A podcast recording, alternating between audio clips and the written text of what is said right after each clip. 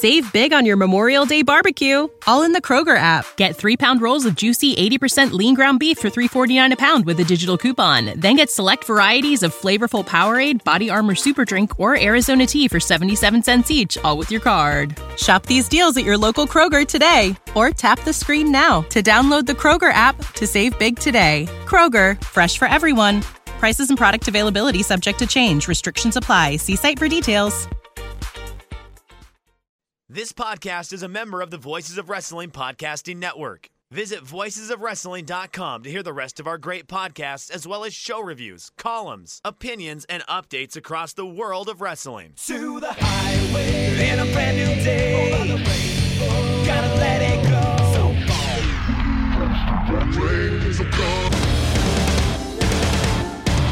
Fast to finger down. Dance tonight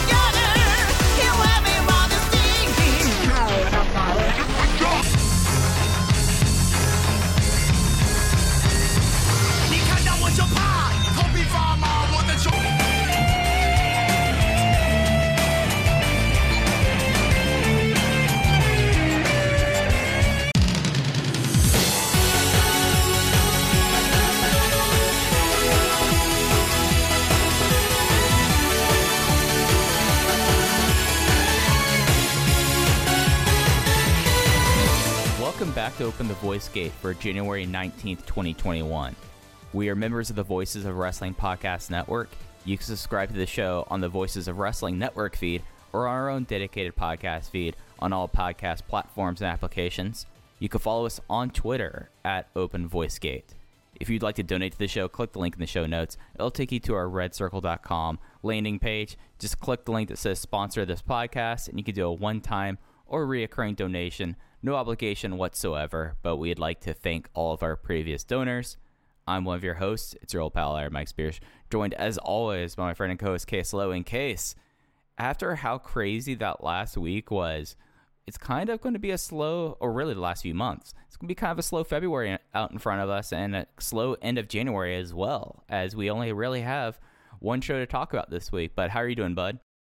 You know, Mike, I got my first COVID test ever today, and it was so unpleasant. Uh, It was it was shockingly unpleasant. It was the stick up the nose, and luckily the college I go to is providing free rapid testing throughout the semester. And I believe in the email they said it is going to extend to the fall, but that will not concern me as I will no longer be a student. But the stick up the nose test was as unpleasant of an experience as I've ever had before. I kind of yelled a little bit because I wasn't expecting him to go that far up into my brain. Eyes got watery immediately, just felt an immense uh, pain in my left nostril for about 10 minutes. And then I tested negative. So all good on my end. And and that has been what has been keeping me going today. I apologize to the listeners. I apologize to Mike for missing last week. I uh, had a very long week, a move into a new studio apartment, and I'm, I'm, you know, I'm happy to be here. Yeah, yeah. Uh, the tests are something that now I feel like there's almost like everyone has like a commiseration about the tests because I assume since it was a rapid, it was an antigen one, not the PCR. That goes above my pay grade. All I know is that I walked into a building, they told me where to sit, what to do, and then I found out I tested negative. You, you know, because I've done both of them. Like I've done the the rapid test and I've done the PCR one, and it's such like a bizarre feeling that I feel like that now everyone is like, yeah, no, you go get your brain tickled. It's wild. It it, it sucks, and then you know, like hopefully you test negative, and it's just like all the all the oh god for the next like however long it is, and it's Yeah, just one of I- those things. I can't imagine doing like the two to three day wait because, you know, I've uh, I've said it on this podcast. I've taken COVID very seriously from the start. I think I'm one of the few in my age range that really has. But I was moving this weekend it was around, uh, you know, of various amounts of people with masks on at the very least. But that 10 minutes of worrying of like, oh God, like what if I do have it? It was it was awful. And you know, I I, I should have been tested probably uh, before I came home for Christmas, but I did spend a legit 10 days in isolation before I went home. And uh, I, am glad I ripped the band aid off, at least of saying now I have my COVID test story. And I, I know I'll have to get tested more and more for school as I'll be on campus a little bit this semester in a teacher's or in a, uh, yeah, in a teacher's assistant position. I am educating the youth of tomorrow. Very exciting for me. Uh, but yeah, the test is awful. And I, I just wanted to extend my condolences to every other listener that has been poked in the brain over the last calendar year. Yeah, yeah. It, it's something that, I mean, I've done it when I have done the whole quarantine and then traveled. And I have done, and it's just one of those things that, like, you, you, you just kind of at a certain point, I'm like, you know what? I should do this beforehand just in case, and then I'll do it afterhand and all of that. And you just kind of, it, it's one of those things that it was actually, and, and, and, and you know what? I'll, I'll tell the story because it, it is, I, I think, a little, I think this is funny and, and kind of the morbid humor that I think I'll, that it takes it through this. So the first time I got my test was before I went on a drive. Uh, I knew I was going to do a drive. I knew I'd be coming into contact with people, even though I'd be masked up. That you just want to kind of make sure of that. And then I knew afterwards when I got back, I get tested anyways. And the place I got tested at also did all kinds of other testing. It wasn't like a dedicated COVID center. And we were waiting, and someone came in, and they were sitting there for like a while. And the the person at the reception was like, "Oh, why are you here?" And, and this person, bless their hearts, said, "Oh, I'm here for an STD test." And they're like, oh no, this side is for COVID. You need to go on the other side for that test. I'm just like, oh, that is more.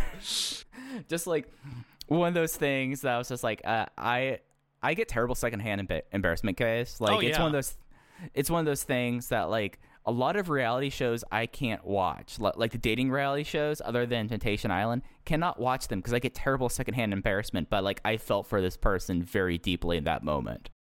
I was talking to my uh, ex girlfriend last night. Long conversation with her. Won't go into the details there, but we're, we're approaching a year in the pandemic, obviously, and you know to say that I don't remember life before this would be too dramatic. But I was talking to her about just the fact that there's going to be a learning curve of readjusting myself to society and some people like you and me that haven't uh, you know haven't been social in a year now it's I think it's gonna like take me a minute to just get back in the swing of things because I just I'm very used to this lifestyle now, and it's not that I like it, but I'm very used to it, and.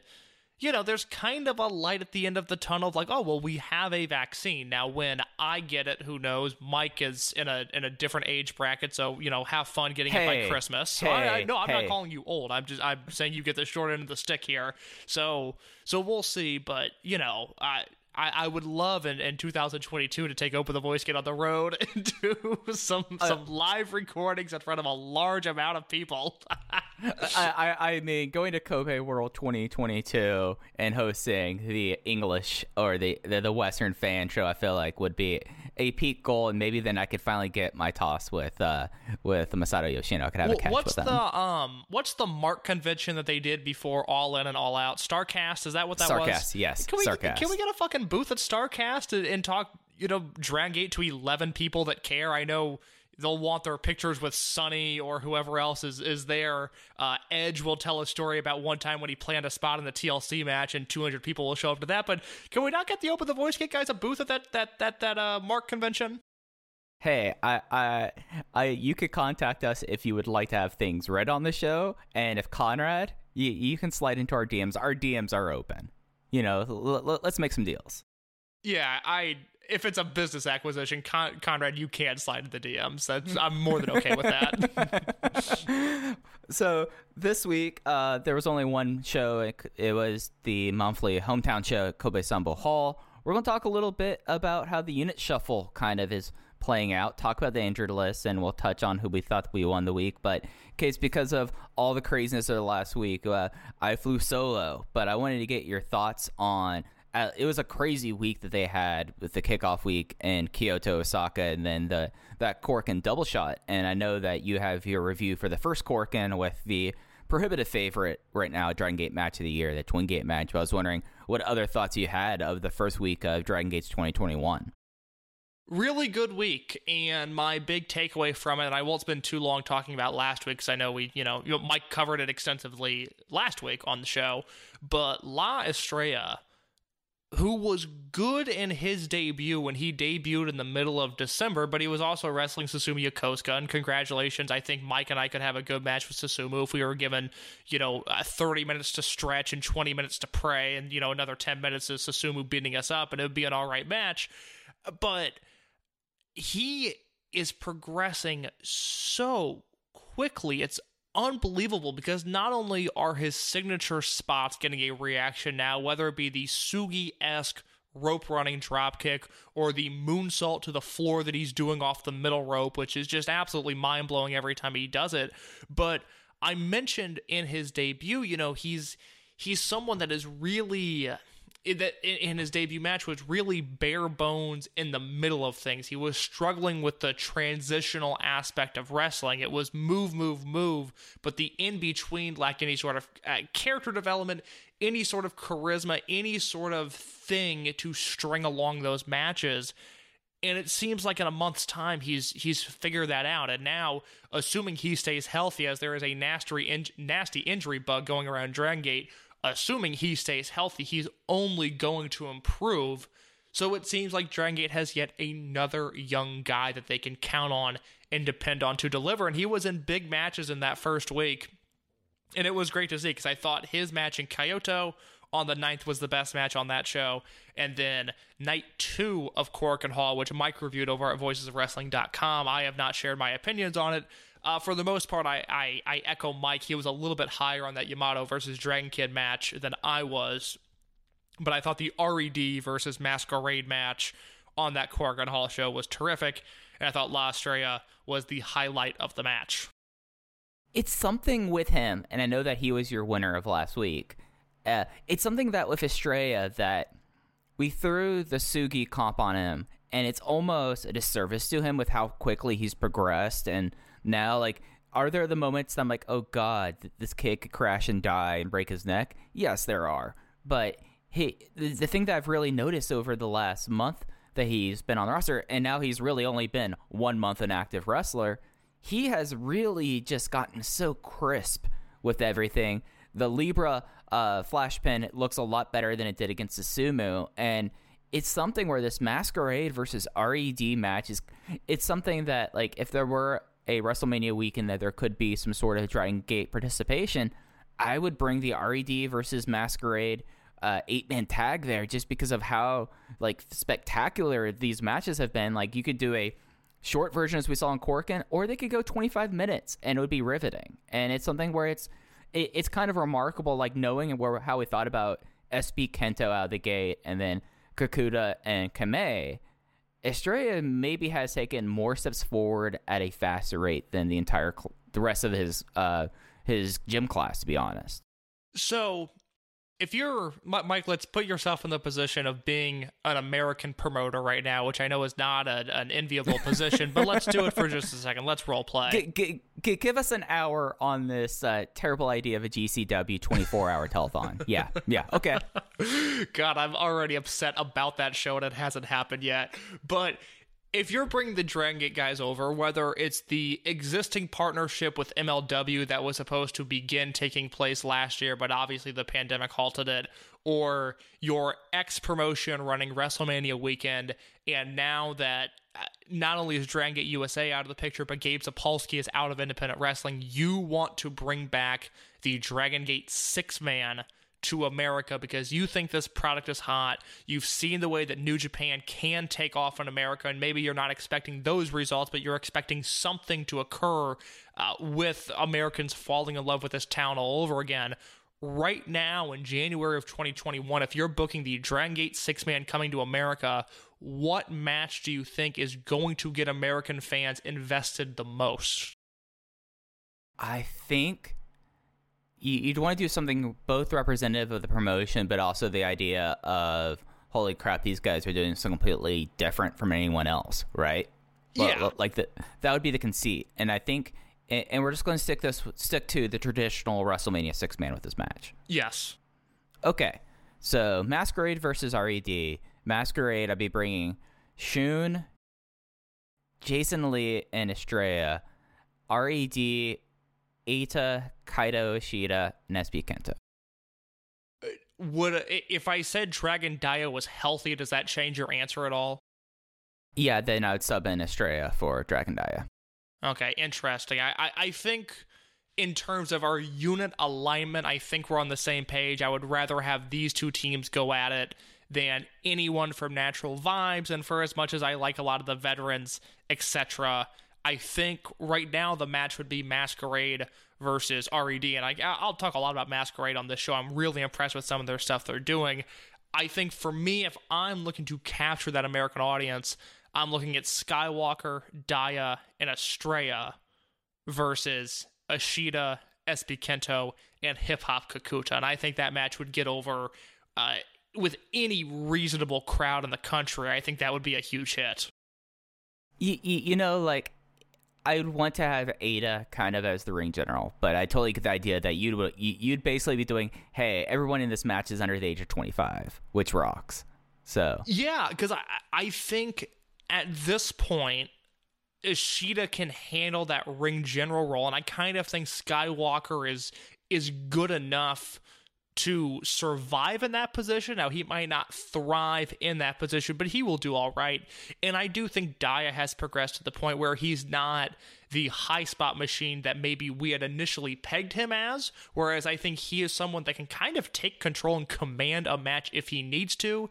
And then you've got a guy like Estrella in there, and I say, you know, I, I mean, that rope running drop kick, Mike, if you put that in front of a, a spring break type crowd or just any reasonable crowd on a WrestleMania weekend, I don't think there's a guy on the indies doing that spot, and if they do it, they probably don't do it as well as Estrella does. That's one that blows up in gifts, and I, I think you get the whole crowd on your feet with a move like that. So I, at this point, if I really wanted to make a splash in America, I kind of think Estrella has to be in those plans because I think he is.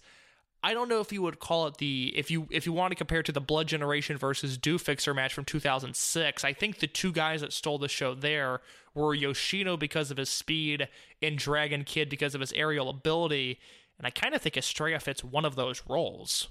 No, that that's entirely fair. That's entirely fair. I mean, I'm just all in on Jason Lee right now, so maybe that's why I'd want to have. I, I, I look Jason Lee it's funny that he wrestled Rich Swann in the Cruiserweight Classic to me because the comparison I keep on making to Jason Lee is that, and it actually lines up with what we're talking about on the Dragon Gate USA Rewind and Rewatch series now, is the last year that Swann was on the Indies, last year and a half, I thought he was as technically proficient as anyone in the world. I mean, he wasn't put in the position to have match of the year contenders, but oh my god. I mean that guy just did everything well. He could get a good match out of anybody and time after time he had great matches. I know i know dave uh, at least as of the time we're recording this, is aware of the Twin Gate match from Korakuen and has not watched it yet. I know I was just reading an old Observer from July of 2013 where Dave has this paragraph. He's reviewing Kobe World and he goes on and on about how talented Rich Swann is and how Ricochet might be a little bit, you know, uh, might project more star power, but Swann is just as charismatic and is just as athletic. And so, you know, I I would like to think my argument is bolstered by Meltzer agree with, agreeing with me to some extent. I see a lot of the consistency that Rich Swann brought to the table in Jason Lee right now, with the difference being that I think Jason Lee is actually getting more opportunities than Swann ever did. Yeah, I mean, like it, it's something where Swann was slotted at a certain thing. He was never considered a full time roster member, whereas Jason Lee is a full time roster member, and I feel like that that's a difference as well. Like, but but I do see the comp you're throwing on that. That makes all sense to me. Yeah, least contracted talent. He got that contract in 2019. 19. Yeah, 2019. He showed up, and I, I remember Lee showing up because it was at a really down point in Dragon Gate, and uh, the first match was like, oh, this guy is really different. It's, uh, you know, I'm glad he's making an impression in his first match, and then very quickly it went to, oh no, Jason Lee's super super good, and it's a testament mm-hmm. to the mm-hmm. Dragon Gate style because everybody that goes over there gets better, and Lee was you know okay going in, and then became great like he is now. Oh, absolutely, absolutely, and it's something that it's truly remarkable, and it's something that I've really enjoyed watching him progress, especially over the last seven months where he's been given the platform there. It's just remarkable stuff from him. We knew we knew if he ever got the position that he'd be as good as he is, and it's you know not even in a in a back way to say it's nice to be right about this. It's nice to be right because now we're seeing Jason Lee fulfill his potential, and it's great to see. When you need mealtime inspiration, it's worth shopping Kroger, where you'll find over 30,000 mouthwatering choices that excite your inner foodie. And no matter what tasty choice you make, you'll enjoy our everyday low prices, plus extra ways to save, like digital coupons worth over $600 each week. You can also save up to $1 off per gallon at the pump with fuel points. More savings and more inspiring flavors make shopping Kroger worth it every time. Kroger, fresh for everyone. Fuel restrictions apply.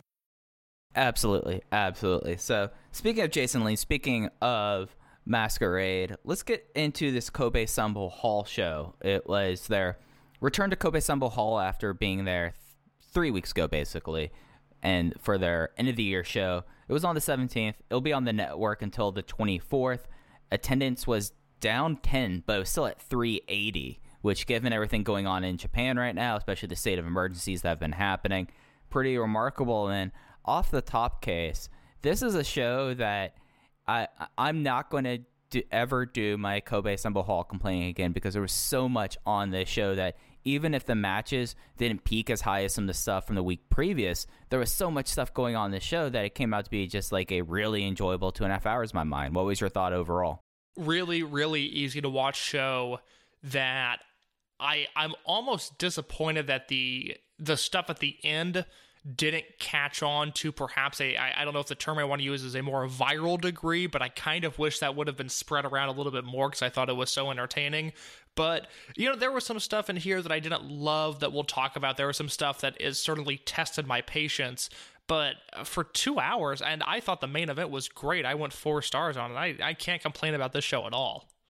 Yeah, yeah. I I I I think we'll probably have the same opinions about the stuff that is testing our patience. So the show opened like before even they did the uh, initial like MC intro stuff for a moment of silence for the Hanshin earthquake in 1995. This happened on that date, and of course, like this was a earthquake that affected Kobe, Japan, really effectively. It was something that up to 6,434 uh, people passed away. 4,000 of them were from Kobe, and that Kobe was the one that was really uh, hit by it. It was the one of the most powerful earthquakes in Japan over the 20th century. So they had a moment for that, and then after that, we had a Team Boku tag. It was Ryo Saito and Punch Tominaga versus Ultimo and Bokutomo Dragon. They had Masato Yoshino come out to do the Team Boku opening chat,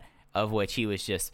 I, I think that they just wanted. I think Masato Yoshino just enjoys it, the Bokutomo act so much. They're like, hey, you're already here. You're not wrestling tonight, so why don't you come out and talk for a little bit and watch this thing? Because he was at the ringside table, and I've never seen someone that he wasn't like he was cracking up. He just had a constant smile on his face during this match. Uh, they basically ran back the match at in Cork, and the Double Dragon team won in 11 minutes and 13 seconds with simultaneous La Magistral cradles over Saito and Punch Tominaga.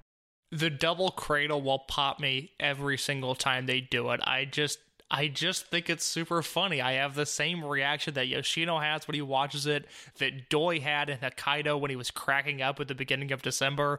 The act, if it extends through I you know maybe Kobe World is my tentative cutoff for this. I think the act at some point can and likely will overstay its welcome, but it's a harmless opener and and it gives Shimizu something to do, which is nice. Is he a main event player? Like I'd like he you know like I, I'd like him to be no, but not everybody can be in the main event.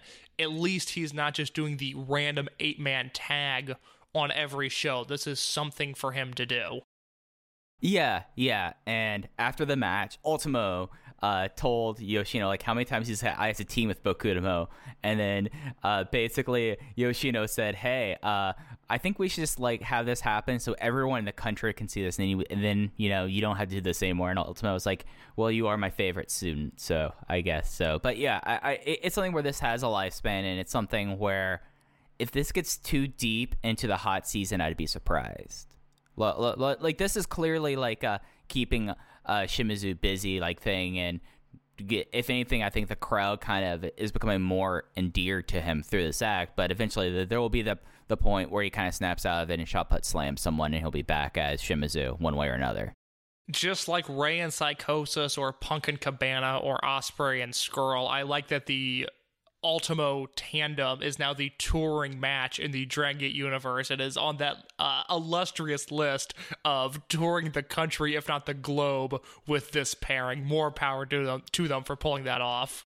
Yeah, it, it, it, it's something that, that my heart has warmed up to this act, and especially with Ultimo just begrudgingly doing this. Like, do you think Ultimo thought 18 months ago that when he returned to the company, he would be wrestling with Shimizu and who would be doing a parody uh, act to his character for most of his time. Like, do you think that this this thought even like crossed Ultimo's mind that he'd be doing shtick in the openers? Well, I don't know if it crossed his mind, but I am so delighted that this is the way things have gone because, like we talked about at length on this show, and I, I especially mentioned it in my reviews at the time, my big fear when Ultimo came in was that it was going to be, you know, Ultimo versus Yamato for the Dreamgate belt and they do a DQ finish because Ultimo wouldn't lose because we had 15 years of history with Ultimo in the wilderness, let alone the five years that he was in Toryumon of like, hey, sometimes this guy has an ego that goes pretty unchecked. But the fact that, with the exception of a few minor flubs when he first came into the company on a full time basis,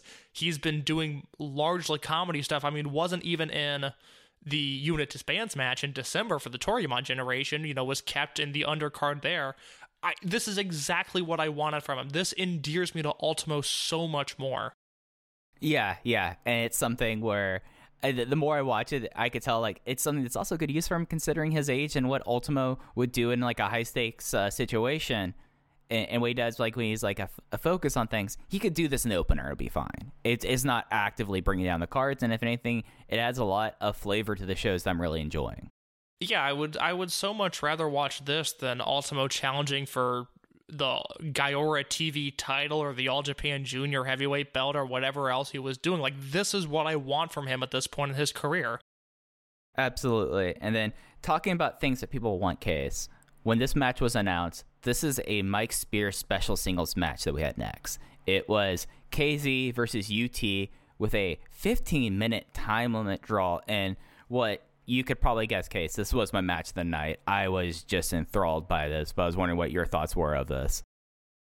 I'm just so annoyed that the people that would like this match the most are the people that will never even consider watching it because I was so impressed with the way they built this match. I mean, it it was steadily built. I will say that the the thing the point I'm trying to get across is I don't remember them doing any what I would call high spots. I mean, every time KZ went for a dive off the top rope, UT had a counter for it, so it would kind of become a moot point. It was just this intense grappling that I really enjoy. Obviously, you really enjoy. It's stuff that I feel like maybe uh, some people that are more familiar with my takes I'm painted in an unfair light of you know being anti-grappling or whatever. I just I don't like guys sitting in Fujiwara arm bars with blank expressions on their face. But this is I, this is professional wrestling. This match was outstanding, and it's something where you, you you watch someone like UT with KZ, and it's something that like takes you back to like remember. Oh, KZ did spend about six months in Mexico. He did basically train with Skayde for six months and you got to see some llave holds that actually looks like good llave, not the stuff that they talk about that Angelico does. Like this actually felt like actual like grappling, and then you you got a little bit of like a European influence, which I know that for someone that had a significant role in both of their training and Super Shisa, that that was an influence there. And there was one moment where I think it was the two minute time call. So they did their calls at five ten then three, two, one, and 30 seconds. But at two minute call, uh, UT had KZ in a submission and he heard the time call and he immediately rotated it over to a crucifix hold to try to get a pinfall. That I thought was just, it, it's something that you don't notice in these matches are going to a time limit draw is a sense of urgency, but UT kind of took a hold, uh, took the bull by its horns and was like, no, I, I want to win this match, and the submission isn't working. I have to get out of here with a uh, pinfall, and I'm going to change my strategy to do that. And I thought that was a really brilliant, just psychological thing. That again, like the people who would probably most enjoy this match more than us aren't the people watching this, and it's kind of frustrating in that regard because that was brilliant. I went three and a half on it. It is in the good, not great category, but it is such a smart match. I mean, this is the kind of stuff that I kind of wish Dragon showcased more. And, you know, we had the UT versus Shisa match in 2019 that Mike and I loved that was on Prime Zone. We've got stuff like this. I mean, it was 2014, so years ago now, but the CIMA versus Shisa stuff like this got really over with at least the Western audience. I would like them to showcase this stuff a little bit more. I would like to see them do this in Tokyo for once, because it seems like all of the good grappling matches are relegated to either a prime zone or just a smaller show uh, that still makes TV. I would really like a Korakuen Hall uh, to house a match like this. Absolutely. I went three and three quarters on this. I enjoyed it. I it's something that I really thought that was it, it lived up to my expectations and you know UT getting a draw here pretty notable here especially with someone that against like someone like KZ that you would not normally have so I mean even though that was a draw that's a pretty big feather in UT's cap yeah, it's a it's a super big performance for him because uh, unless I'm forgetting something, maybe there's a Triangle Gate challenge in there somewhere. But Mike, I don't really think UT has done anything worthwhile since returning from injury. Oh, you mean this time, or you mean before he got injured, like in 2019, where he had, or where in 2019 where it was the spring of, of UT? No, I was I was referring to I guess when he returned. He returned on that empty arena show and then Right, got yeah. hurt again, and then returned. I think in August maybe. And again, maybe there was a Triangle Gate challenge where he wasn't really looked at as a focal point of the match, but this Yeah. was this was his biggest thing since probably the the spring of UT in 2019. Yeah, absolutely. Worth going out of your way to see. And then after that, we had Shuji Kondo and Takedo Kame versus the RED team of Kai and Diamante. Kai won with immediate impact in 9 minutes 59 seconds on Takedo Kame. And boy, like this was another like I thought was a pretty like a psychologically sound match, especially with the idea of the fact that the RED heavyweights didn't want any part of Shuji Kondo, so they basically isolated away Takedo Kame until he was able to do six drop kicks in a row. I counted six drop kicks in a row for the hot tag, and I thought this was a really smart three and a quarter star just uh, undercard tag match. This is the first time that Takedo Kame and Diamante have wrestled each other, and I really liked their chemistry because it's pretty simple. Diamante is big and Kame is small, and every interaction they have, at least in this match, was based on that ideology. And I thought they just mixed together really, really well. And eh, the, the one issue I have, and Mike, I don't know if this bugged you, but to jump ahead to what we saw in the post main event angle, did it bother you that they pinned Kame here? Because they kind of put themselves in a rock and a hard place where Kai is protected, Kondo's protected. They try to protect Diamante as much as possible, so that kind of leaves Kame as the odd man out, but he was a focal point of the big angle later on in the show.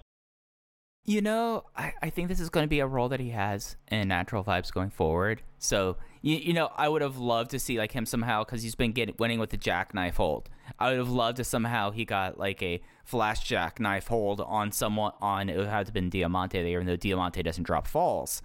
I would have loved that little bit of momentum going into it, but I understand. You know, like I, I do understand like thinking like he could have used this, especially propel him into getting selected into a unit. But I, I don't see a lot for him really changing other than the fact that his gimmick, even unless they do like a crazy uh, makeover for him, his gimmick in Natural Vibes will be the plucky underdog who eventually falls, right? Unless a- unless they think higher of him than UT, and that's UT's role, right? Well, that's a that's a good question to have. Is right now if you're putting the unit power rankings into into effect, I'm assuming KZ is one, Susumu is two, Horiguchi's three.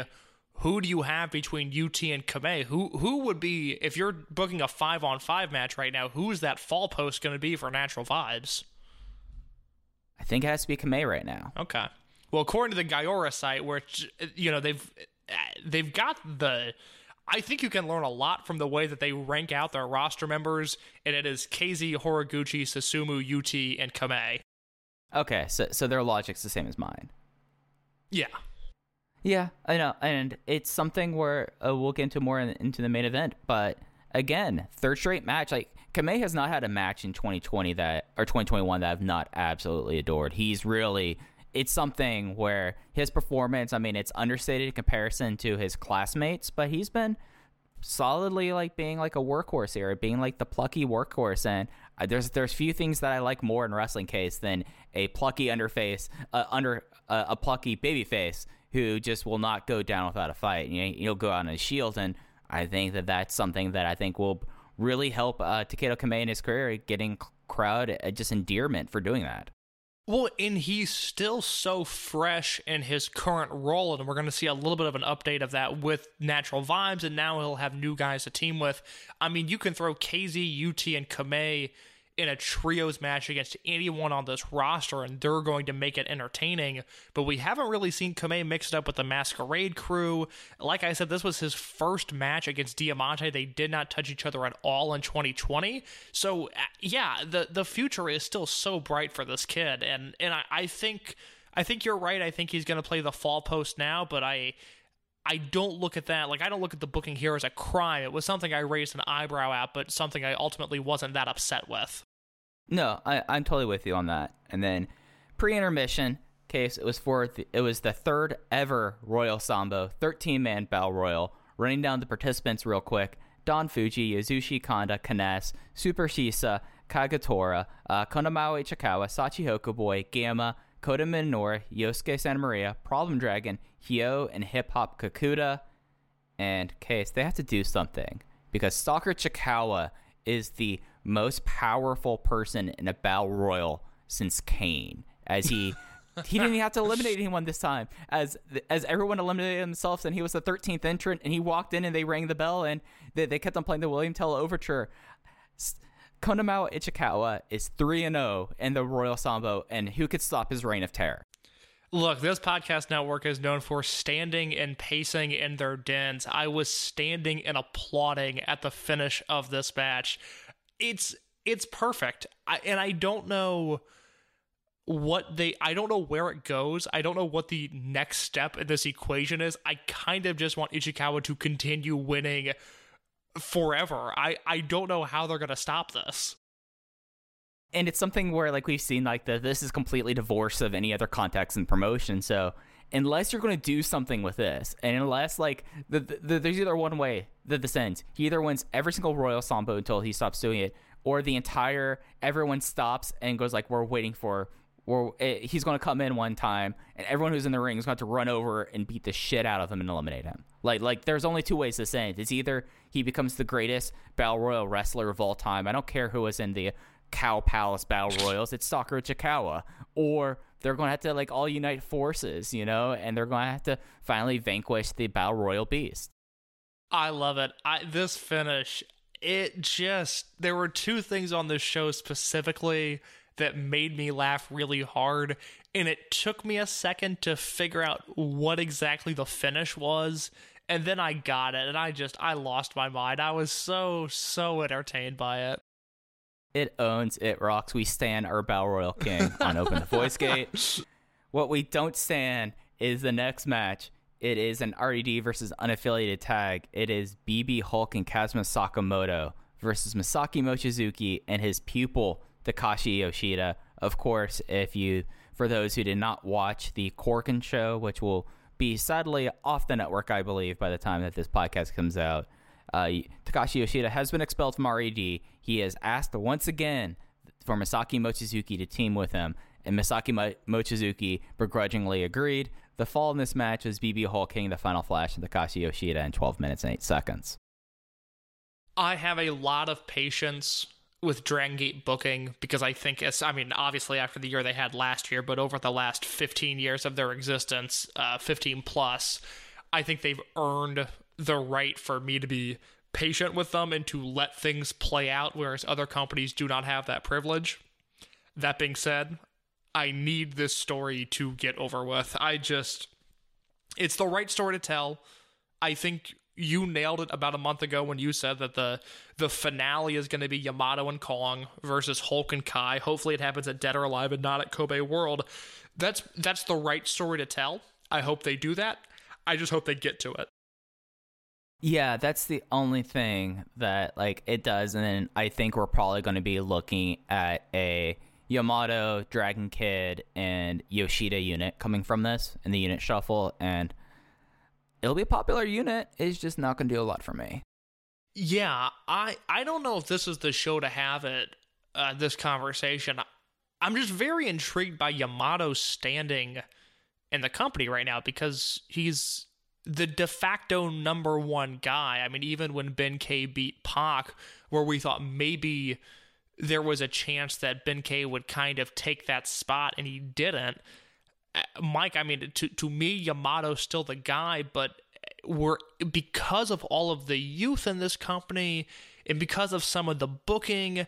I mean, Yamato was a focus in unit warfare, but he was kind of in the second tier of, of guys that really mattered to that angle it we're just in a weird spot where it kind of feels like Dragon Gate has passed Yamato by, and that's not an indictment on Yamato's talents at all, but putting Yamato in a group with Cyber Kong and Dragon Kid, who he's other than Junction 3 has never really had any interactions with Dragon Kid, it's just weird. He's just at a really weird stage in his career. No, it, it's something where, and he's still under the age of 40. And I don't think it's something where, like, for a, he's not like a Genki Horiguchi who is just you know like he's he's where he is now. This is we're not having the night where that's backslide from heaven ever coming back. You know, like it's not like that, and it's not like people like Gamma who is once the biggest heel in this promotion 15 years ago. It's something where I think that he will have his big run. So Yamato turns 40 in September, so he's 39 years old. Uh, it's just like maybe eh, I think that the focus right now is so clearly on the Young Revolution that he will be fine. And if anything, it kind of gets him out of the microscope. So when he has that one last big run, you know, it'll become more impactful because then you'll have Yamato versus Shun Skywalker, uh, Yamato versus Eita. You'll have these big, you know, Yamato versus Kota Minoura probably. And you will have that opportunity there. It's just that it's clear that he's in a multi year down cycle. He's still the company ace He's still the person who has his own cooking show on Gaora. Like he, he is still the guy. And I don't like throwing company comps to it, but it's not dissimilar to when Hiroshi uh, Tanahashi took the step back, even though his performance, you know, like that, and and, uh, and Yamato's in a lot better health than Hiroshi uh, Tanahashi is. It just seems like that he's just clearly being downcycled for a bit. Well, I mean, you could even look within Dragon Gate to find a similar comp. I'm thinking Mochizuki, where a lot of his career has been you know, big main event push followed by a few years on the downswing. The difference is that Mochizuki typically spends that downswing teaming with Don Fuji and having these excellent tag team matches, where with Yamato, we're going to see him team with Takashi Yoshida, and maybe they can turn back the clock to 2008 on on maybe more than one occasion and produce these killer tag team matches. But Yamato doesn't really have that trusty sidekick now that we're without Shingo and now that Hulk is a heel. It's just it's just a weird time for him. He he really I'm not going to say he doesn't fit in the promotion because I really loved what Yamato did last year. I thought in ring he had his best year in a few years in 2020, but this doesn't feel like the house that Yamato built anymore. This is this is like an entirely different company, and Yamato was just kind of there. Yeah, it, it's going to be interesting to see, and especially like like Mochizuki's a good comp because last time Mochizuki would go do things in other promotions as we've seen, like last year, like he was all over Noah. I mean, he's still technically a part of M's alliance, though he hasn't been in on a Noah show since I think November.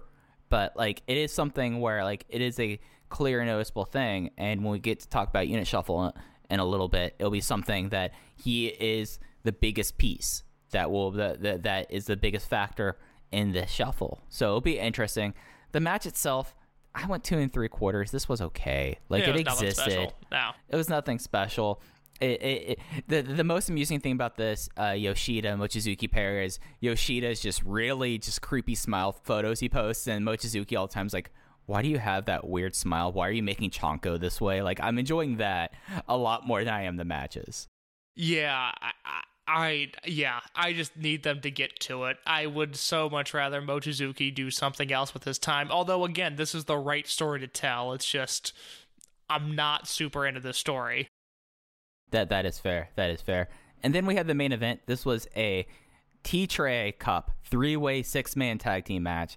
Uh, T Tray is a local custom shoes company who has sponsored Masato Yoshino's gear the winners of this match got what I assume are three pairs of custom shoes. I imagine that with the three people who won this match, there are going to be some pretty dapper looking shoes. It was a it was an elimination falls rules. So this was a traditional Dragon Gate three way match. The teams were Masquerade, Shun Skywalker, Jason Lee, and La Estrella. RED, Yamato, Dragon Kid. I'm sorry, not RED, just unaffiliated. Yamato, Dragon Kid, and Keisuke Okuda. And the RED team was Eita, Kaito Ishida, and Dia Inferno. The two falls were Ishida with a schoolboy on Jason Lee after an attack, and then there was a, and then the final fall was Kid with the Ultra Hurricanrana on Inferno. And I wonder what kind of custom shoes Dia Inferno would have got from T Tree if he won. That is something I had not considered, but that is a great question. That is kind of one of those sliding glass doors moments that, you know, it's the butterfly effect. It could change the entire complexion of this company depending on these shoes that Dia Inferno would have got for winning this match but instead, Dragon Kid gets the win in a match that I went four stars on. I thought this was such an excellent way to close out Kobe Sanbo Hall, and you know, not to take another shot at this venue. I know I said earlier that I wish uh, maybe Tokyo got a good grappling match every once in a while. I really wish this match happened on a bigger show. Yeah, and like the the thing is with this match, and the person that stuck out to me was Dia Inferno because there would be this big question about what was going to happen with Inferno with the fact that Dragon Dia is on the shelf. He had his surgery. He's out of the hospital. Don't have an ETA on expecting his arrival of nine anytime soon. It was the question of like, what do you do with Inferno? And he kind of dialed back like the unmasking and the biting stick, and he just was a really solid base for the smaller guys on the match, and just was. I really enjoyed in front of This I was a step down with you. I was three and three quarters, but all in all, the like all nine guys in this match rocked. The one thought I had other than this match is worth going away. Go see. They, they must go through so many box lids and posts with because now this is the second straight show that they've broken the box lid. I well, uh, to to Dia Inferno real quick, I'll, I I want to respond to that point. Where yeah, I mean the person under the mask is an excellent wrestler, so if he just wrestles like himself but drops the gimmick, it makes sense that he's going to be able to hang with everybody in this match.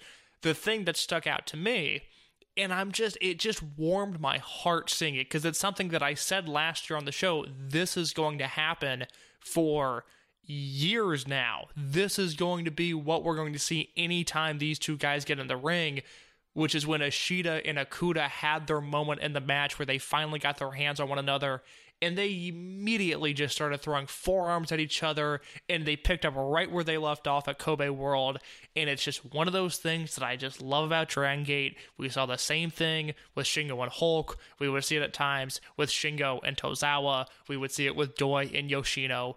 These guys are going to hit each other like this. They're going to do the Frye Takayama spot but with forearms for the rest of their careers and it's just going to warm my heart every time I see it. Yeah, and Yamato and Okuda. Remember how much we were enjoying that tag team? Yes. They were great here again. And maybe we can get Okuda in that unit. But yeah, this is an exceptional thing. And that, conclu- that concluded the wrestling aspect of the show. But Case, that wasn't it as KZ and Susumu and Kiki Horiguchi hit the ring. Genki and Susumu had a match for Kyushu Pro where they had to take the bullet train for two hours to get there in time. They were all incredibly dapper as they were having an audition. If for people who were kind of devoid of context, this was very much done like audition shows for like K-pop and J-pop groups, so they were having like a full-on audition. But it was audition time. It was time to decide the new members of Natural Vibes. Uh, Mike, I can't do this segment justice. By all means, uh, take the lead on this. So I'm going to refer to there's a great account on Twitter, uh, Lorenzo Music Rec, who I strongly encourage for people who are getting into the promotion to check out. He is someone who I believe is a I, I know he goes to Kyoto shows, but he is someone that goes to the shows. He tweets out translations, and it's the it was just such like an insane moment. You had to go back to the network, but like the the big idea was that there were five people trying out for it. It was Takedo Kamei, it was uh, UT, it was Dragon Kid, it was Punch Tominaga, and it was Don Fuji. Ultimo came out and they tried to get Ultimo, and the cycle was like, no, I just want this is going to be interesting. I just want to watch this. And, he went, and, and the thing that uh, Lorenzo Music Rex said that really cracked me up was he, he says, I'm not throwing my hat into the ring. And when Kiki tried to persuade him, and then and then he said, "No, I just want to see what the hell Don Fuji is doing here." Genki brought up the saying, "Hey, there's no way he treat team of you could do this." And he's like, "I'm not treating teaming of Dragon Kid again. No, no." And then he left now, which just cracked me up. I, I want to quickly note regarding Horiguchi and Susumu, who ended up making the show on time. There was some question as to, you know, whether or not they were going to be late, but they defended the tag team titles on that show. They're still the Kyushu Pro tag team uh, champions. Mike, do you know who they defended against on that show? Oh, I imagine because this was a big show for Kyushu Pro. This was like a big, big show. Like they had like rented out a theater in Fukuoka to uh, do this. According uh, to Cagematch, they drew 567 people to this show. Now I don't know if that's true good or not, but if that's true, good for them. Good for them. Uh the Kyushu Pro Tag Team title match on this show was the Natural Vibes pairing of Horiguchi and Susumu versus Alejandro of Wrestle One and OWE fame. So we get some lines blurred there. And uh, one of our personal favorites, Billyken Kid. Oh hell yeah, that rocks. That match sounds that match sounds really fun. It is not on their YouTube channel at the moment. Kyushu Pro typically does upload at least some matches onto their YouTube channel for free. The main event of Genki or uh, Genkai rather versus Kumu Arashi is up on the YouTube channel. The tag team title match is not. If uh, if that pops up, I will throw it up on the Open the Voice Gate Twitter. Yeah, yeah, yeah. And given that we're we have kind of a slow schedule for these next two months, we will I'll definitely watch it and we can talk about it. But then we had the tryout. Takedo Kamei was very polite. He said he's been practicing very hard. Dragon Kid was Dragon Kid. And if and for anyone who's wondering why Dragon Kid is the way he is and why everyone's like someone asked me is like is Dragon Kid like a hidden heel? It's like no, he's just the most exhausting person on the roster. And we got to see that. And then UT he was dancing his heart out for the first time. And I know there's like clips going around of like Kamei and UT doing the dance correctly and then Dragon Kid just like being a dickhead. And it was amazing. The one spot that will be burned into my brain forever because when it happened, I didn't laugh. I yelled. I just I I was I my body forced a sound out of me because I couldn't believe what I was saying. Was when Don Fuji was in the ring, and he attempted to do the Dragon Kid handstand on the turnbuckle post, where Dragon Kid somehow makes a right angle with his body. It's it's insane. It's a it's an amazing feat of strength. Like I know Mark Henry is the world's strongest man, but what Dragon Kid does is so much more impressive than pushing a truck. And Fuji tries to do that, but he kind of just flings his feet into the air for half a second. it it got me. It it really just melted my mind when I saw it. It was so fucking funny because it's like watching a toddler try to do it. I mean, Fuji had the same energy. It was just awesome. like he tried to do like jumping splits on so like the, the, the, they had they had the young agile guys in dragon kid do the full version of it where dragon kid then it starts rowing the boat doing like just breakdancing stuff and then punch tominaga who is from a dancing family just just like intentionally like just beefed it and, and while Don Fuji is half dancing and half doing sumo, like doing like traditional sumo dance, was like one of the more remarkable things. Like everyone's focusing on Dragon Kid, but the but the true sicko's choice is watching Punch Tominaga and Don Fuji. I I was kind of annoyed when this segment was announced because I was like, well, I'm just not into the natural vibes thing. Now I have turned the corner now that I know who the new members are, and Mike made the point to me off air of, hey, did you notice how much natural vibes merch was in the crowd? It's very unlike Dragon Gate to reboot a unit like this, but as we've discussed quite, quite frequently on the show, Dragon Gate is not above a paycheck. So uh, it seems like, for the time being at least, that Natural Vibes is sticking around. And I was just so entertained by this segment that I really had no interest in watching going in, but my god, did it deliver and then some. Yeah, so obviously the two new members of Natural Vibes are UT and Takedo Kamei, and I, I think we might be getting a Team Boku versus uh, Natural Vibes feud down the line just because of how angry Punch Tominaga has been getting the short shrift, like saying like, no, we don't want you back, we don't want you back, but then they brought up the fact that they, they can't use his dad's dance studio anymore, which is a real fail son energy there from Punch Tominaga. But now we have a full Natural Vibes version 2.0. Of course, it's the Triangle Gate champions, KZ, Susumu Yokosuka, Genki Horiguchi, along with the new members, UT and Takedo Kamei. And the one thing that I'm like really sad about right now is I'm sad that Dia is out because I really want to see how a Masquerade versus Natural Vibes 10 man tag would be because that seems like that would be excellent to me. Well, the one point that I forgot to make earlier in the show when we were talking about the Masquerade match is just how impressed I am with this unit because you know there are there are units like Tribe Vanguard or Dia Hearts or Overgeneration that even if they have a concept going in, it, it doesn't necessarily have that cohesive unit feel that an Italian connection or a blood generation did Masquerade is such a complete and total act at this point. The entrance is over. Their chemistry as either a threesome, a foursome, or a fivesome, it's it's unbelievable. I mean, it is so top notch.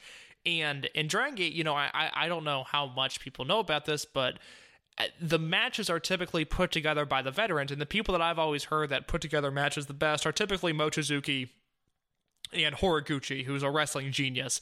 And I would really like to know specifically who was sitting down with the young guys in Masquerade and essentially telling what them telling them what they're going to do. I don't. I, the impression that I get is that you know if, if Mochizuki says here's what we're doing, uh, Shun Skywalker, even though he's the Dreamgate champion, is not necessarily butting up and saying, ah, actually, I have a different idea for a spot. I, but whoever is putting together these matches I am so impressed by it because this looks like a unit that has been touring this act around the, the country for a year now, and in reality, they've been teaming for just over a month. Absolutely, and it'll be interesting to see how they how we have like interplay now with Masquerade, with with like natural vibes, with Masquerade as we've seen with Red. They've been excellent when they were facing off against Dragon Gate Generation, they felt the exact same way when they were brand new, like before they even had a name. Those Hokkaido matches were awesome. So it, it's remarkable, and it's something where now we're deep in the unit shuffle. We have one new unit out of it completed, and it still feels like, at least if you ask me, we have like this Yamato Dragon Kid tandem that is a little bit questionable. That we'll see where that goes. And there's a lot of other people, uh, of course, like the Brave Gate champion Keisuke Okuda and then we have RED that still is kind of a little bit bloated. So, what are you expecting to see for the rest of the month? I mean, they're off TV until the 31st in Fukuoka. Do you think that we're just pretty much going to be in a holding pattern until the big shows that we have coming up in, in Korakuen on the 5th? Yeah, I'm curious to see if all of this unit stuff gets taken care of before Champion Gate. I think that is kind of my cutoff because if they I mean, if they do everything in February, that's great, but I think that that might feel kind of rushed unless something big happens on the Fukuoka shows that I, I don't anticipate because it's Fukuoka.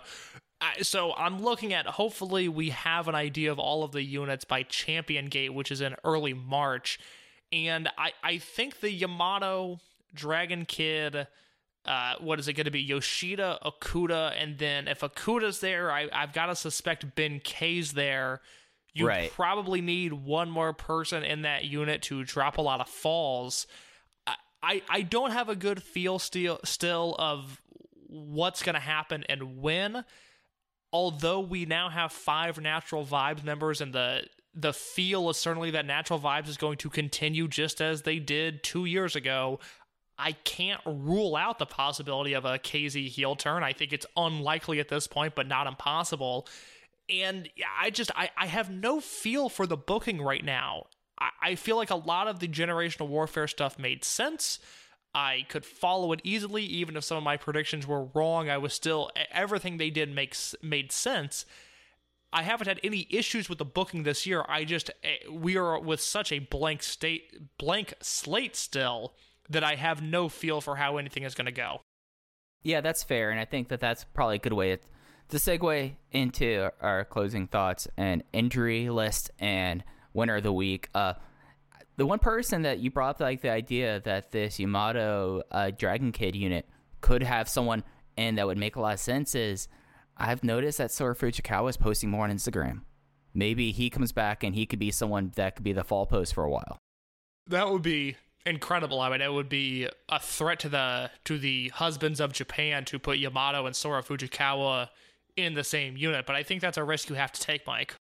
Yeah, yeah, and I think that's something that also you could probably get some more overness by proxy for uh, Yoshida. So injury list, uh, it was announced after the Korakuen Hall show, the second one that SB Kento was pulled from the weekend cards because of a back injury. I think it was from that reverse Rana cell. He's back already. He made his homecoming show that was in Nagoya for both him and UT. So SB Kento's off the list. No news has come out from uh, from any of the long term injuries. I assume I haven't heard anything about Benkei. I'm assuming Benkei they're just kind of just when when when they're ready to form that unit with Benkei, he'll be back then. Unless you've heard anything about him. No, I have not. And then then you have the long term guys. Dia's out of the hospital. Doi had his surgery. As I was like looking at the surgery, I'd be stunned if Doi is out past Champion Gate. I think we're probably looking at another two to four weeks for him. And then you have the long term guys. I haven't seen anything with Oji Shiba at all, but that's not uncommon for him. I'm trying to think if there's anyone else I'm leaving. Oh yeah, uh, Masato Yoshino is seeing a neck specialist. I, I forget where, but it was the same one that Takahiro Yamamura went to before he came back with OWE. So, but he seemed like th- there was comments that he said that he was feeling better than he did last week. So it's just touch and go with Yoshino going forward. And then Strong Machine J, I have also not Yeah. heard an update on. I have not, and that's not uncommon. He he goes to ground and he doesn't post a lot, and I haven't heard anything from people in the company. I I know he was at Final Gate. I do know that he was backstage at Final Gate. I can say that. Good. But uh, we, we don't know for that. But case wrapping up the show. Uh, maybe you. I don't know if I did a proper job of explaining next last week, but we're going to keep track of who we thought was the MVP of the week, who won the week. Last week, I had uh, Jason Lee as my winner of the week. You had La Estrella. We only have one show to really pull from, but Case, who would you have as your winner of the week? My winner of the week this week, and I kind of I, I that's part of the reason I want to keep track of this is for these one show weeks or even these you know two show weeks when it's two smaller shows. Who was really stealing the spotlight on those occasions? And for me this week, it was UT. All right, so we're on the same page for the first time. I think it has to be UT. I think that he had the standout performance against KZ, and of course in the uh, Natural Vibes audition, he won the audition by far. I think it has to be UT on this one, and you know it's nice to see. I'm happy for UT. Whenever UT is back and gets momentum, I'm like heck yeah, UT. I'm glad to see it. Again, this natural vibes unit, you know, I, I in theory I'm against it, but also you've taken a unit that had Punch Tominaga and Brother YASSHI in it, and you replace them with Takedo Kame and UT. So now there is literally no bad sounding natural vibes matchup. I can't be too upset about that. And UT, uh, assuming he stays healthy, is going to be a big part of the match quality output and natural vibes. Absolutely, absolutely, and you know I'm just stoked to see these five guys in the ring together. Like that's the the, the thing coming out this week. I'm like, all right, we've talked about how it felt kind of like you're just hitting reset with natural vibes, but I think that UT and Takedo Kame add a lot. I'm glad to see Takedo Kame get a get into his first unit and not to have like all the young guys in RED. I'm glad that he's kind of forging his own path, and, and you know it's something that you know like we will always have our arched eyebrow towards KZ because he's the one person that does feel ripe for a heel turn if there ever was one, but. Natural Vibes 2.0. I'm excited to see where it goes. And, you know, we have a yellow unit for the first time since Match Blanky. It's nice to say.